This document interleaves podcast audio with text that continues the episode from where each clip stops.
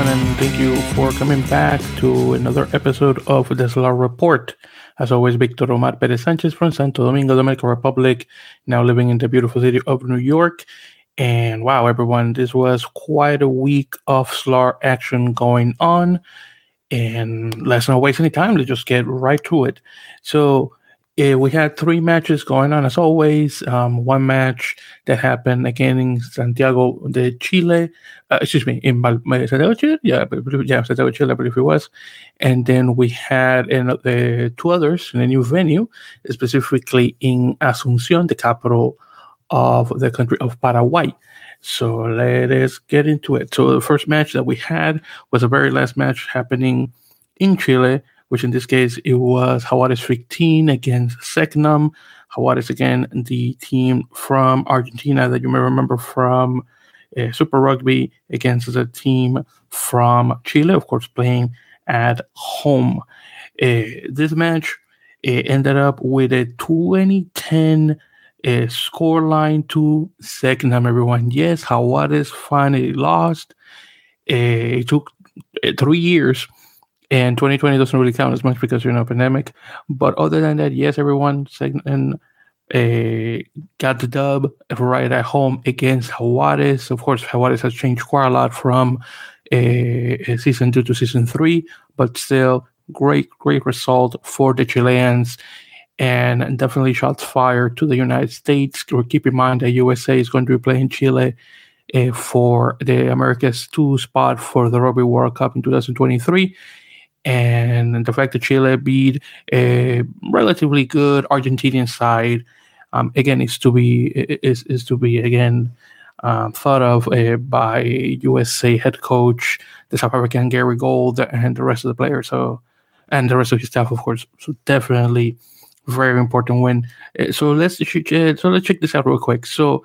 Uh, we had the very first um, points of the game, which were Ascory's score via penalty by Matias Garafulic, um, the Chilean of Croatian descent, which, if you didn't know, quite a number of people from Croatia actually moved to Chile, I believe, and the late eight, uh, late 1800s to 1900s onwards. Keep in mind, Croatians are Catholics, and thus they found uh, other Catholic nations in Europe and particularly in Latin America as good places to move and for, to move to. For whatever reason, a lot of them decided to move to Chile, specifically to the south, which was very scarcely populated. Besides, obviously, the the native populations that have been there prior to a, a European occupation.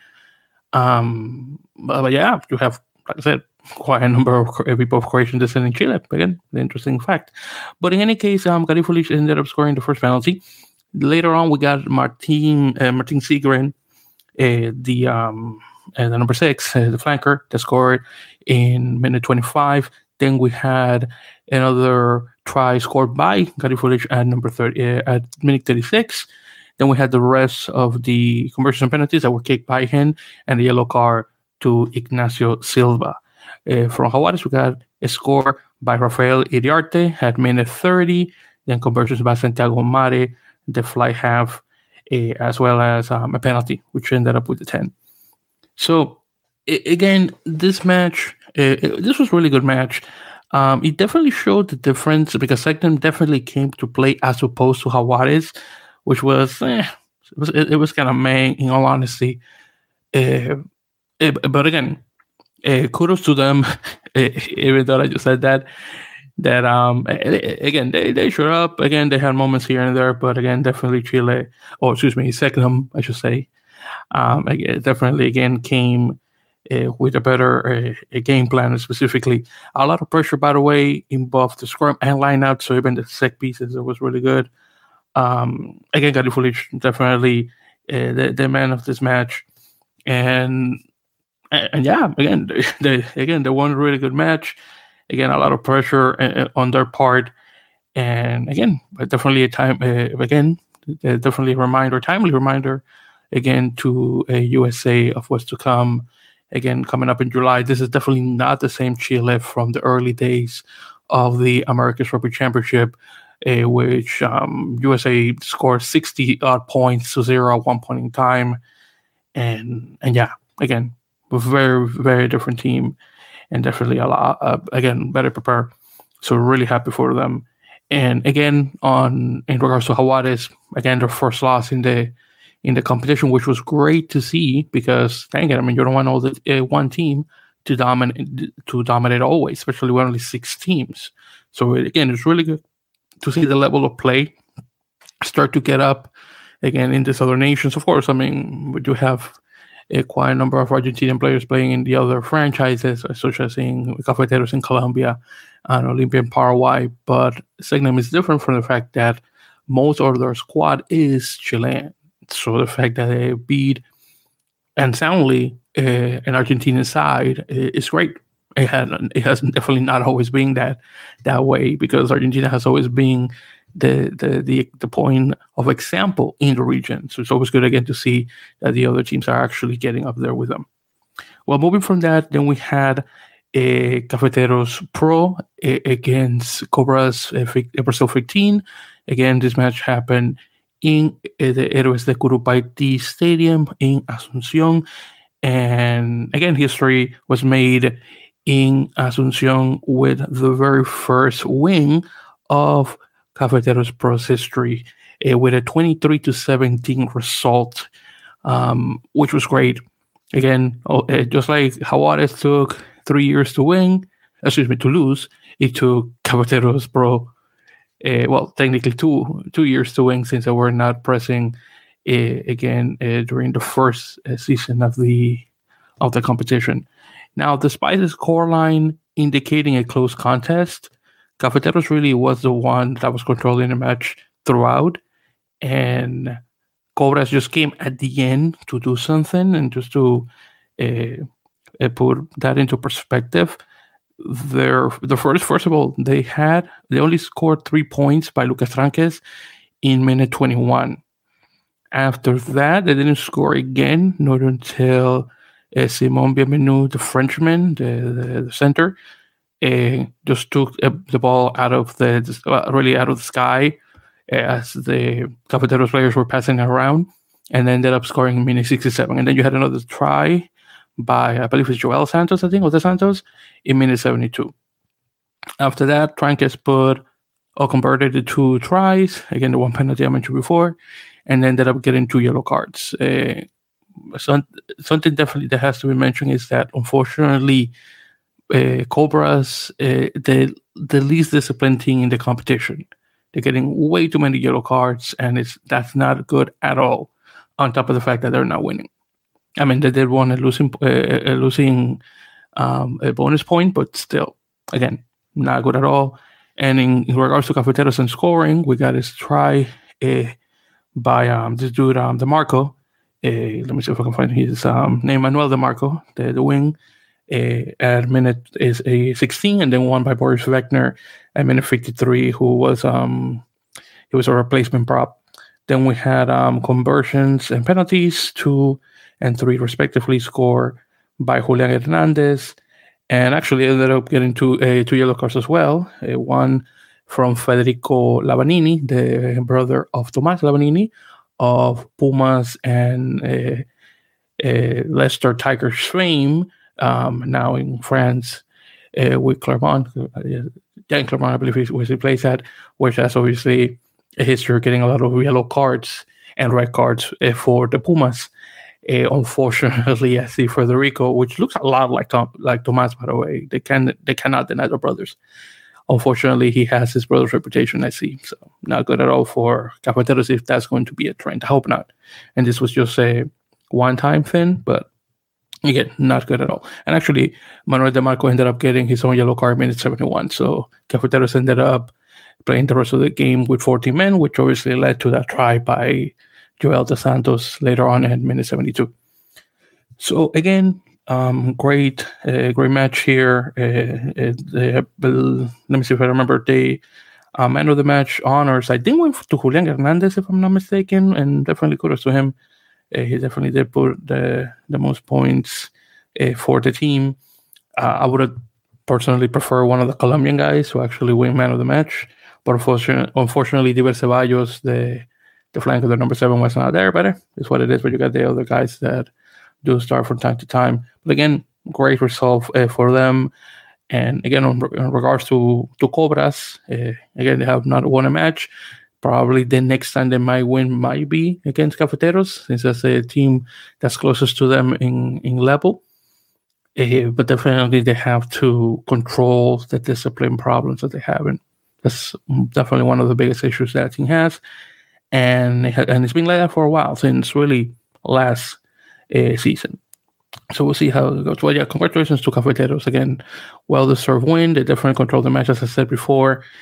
And again, this this round really has been a, a, a weekend of first. And actually, continuing with that same uh, point, um, we had the last match of the week. And keep in mind, these matches happened between Friday, Saturday, and Sunday.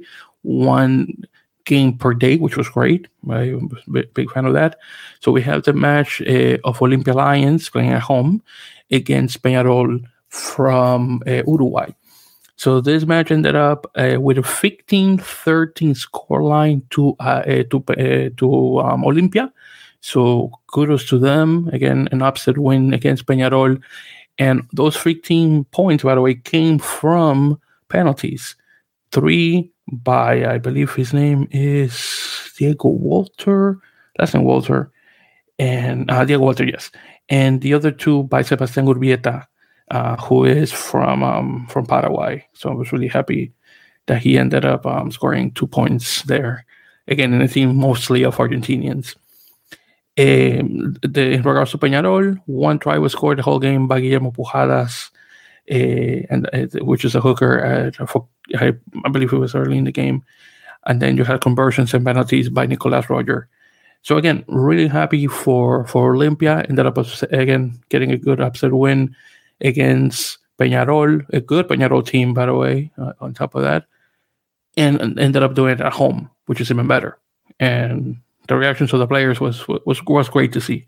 Now, a Peñarol definitely started the, the, the against the stronger of the two teams, and quickly got the lead again by again by the scoring again of Guillermo Pujadas with, with the try. Then you got Nicolas Royer, as I mentioned before. By halftime, it was 10-6, relatively close.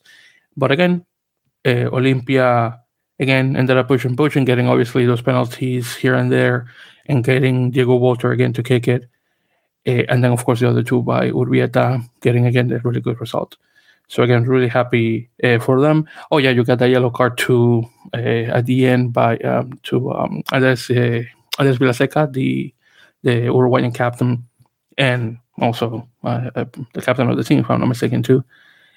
Um, yeah, again, that was very much it. Again, a famous, famous win uh, uh, from Olimpia Lions. Again, holding again holding Peñarol down to win at home.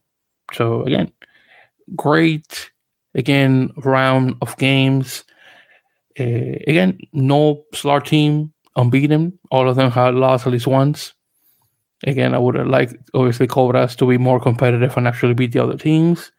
But other than that, everyone has lost at least once. And the best part is that Jaguares is definitely is not untouchable, which is which is good, which has been the, the, the best part. So the, the this particular competition definitely definitely now alive and, and, and going strong.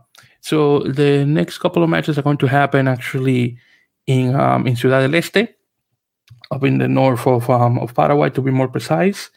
Uh, so we're going to have first and and yes, all matches are actually going to happen on fr- uh, Friday to Saturday, April second. So we're going to have first Cafeteros against Selknam, so the Colombian team versus the Chilean team. Uh, I am assuming that Selknam is definitely going to come and run them over, but we'll see. Then we have Olimpia versus Cobras. I'm sure definitely Olimpia is going to come and run them over, especially playing at home. And lastly, definitely was going to be the match of the week, uh, against Peñarol. Um, in what I'm expecting to be, like I said, the best match of the of the again of the round. Probably the two teams, aside uh, from Selknam now, uh, that are the closest in terms of um, strength. So again, round four should be again a really a, a, good treat. Definitely, it should be a really really good treat to see.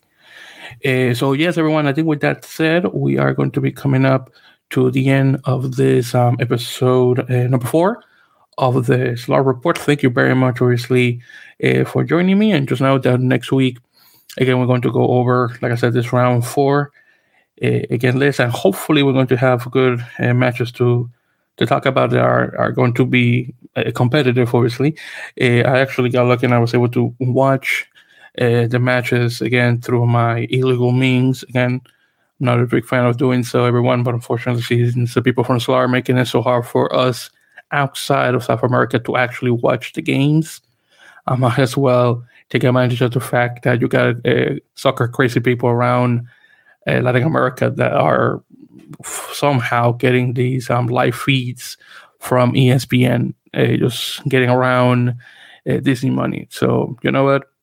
I'm going to take advantage of that and again watch these games live. So I, I would watch, prefer to watch them on demand, but it, it's what it is. And then, and again, for those people that run those live streams, thank you.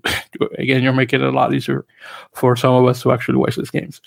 So yes, everyone, you have a great day. Again, lots of rugby coming up next again next Saturday, again April second, and we'll do again another recap coming up. Thanks again for uh, listening. Once again, my name is Victor. Stay tuned here through the EOD feed, so that way not only you could get some SLAR, but also some Major League Rugby news, which are coming up. It's uh, coming in hot, in all honesty, as well. Can't wait to watch uh, that um, uh, South versus North match against MLR and SLAR if it does happen this year, which will be great. Thanks again.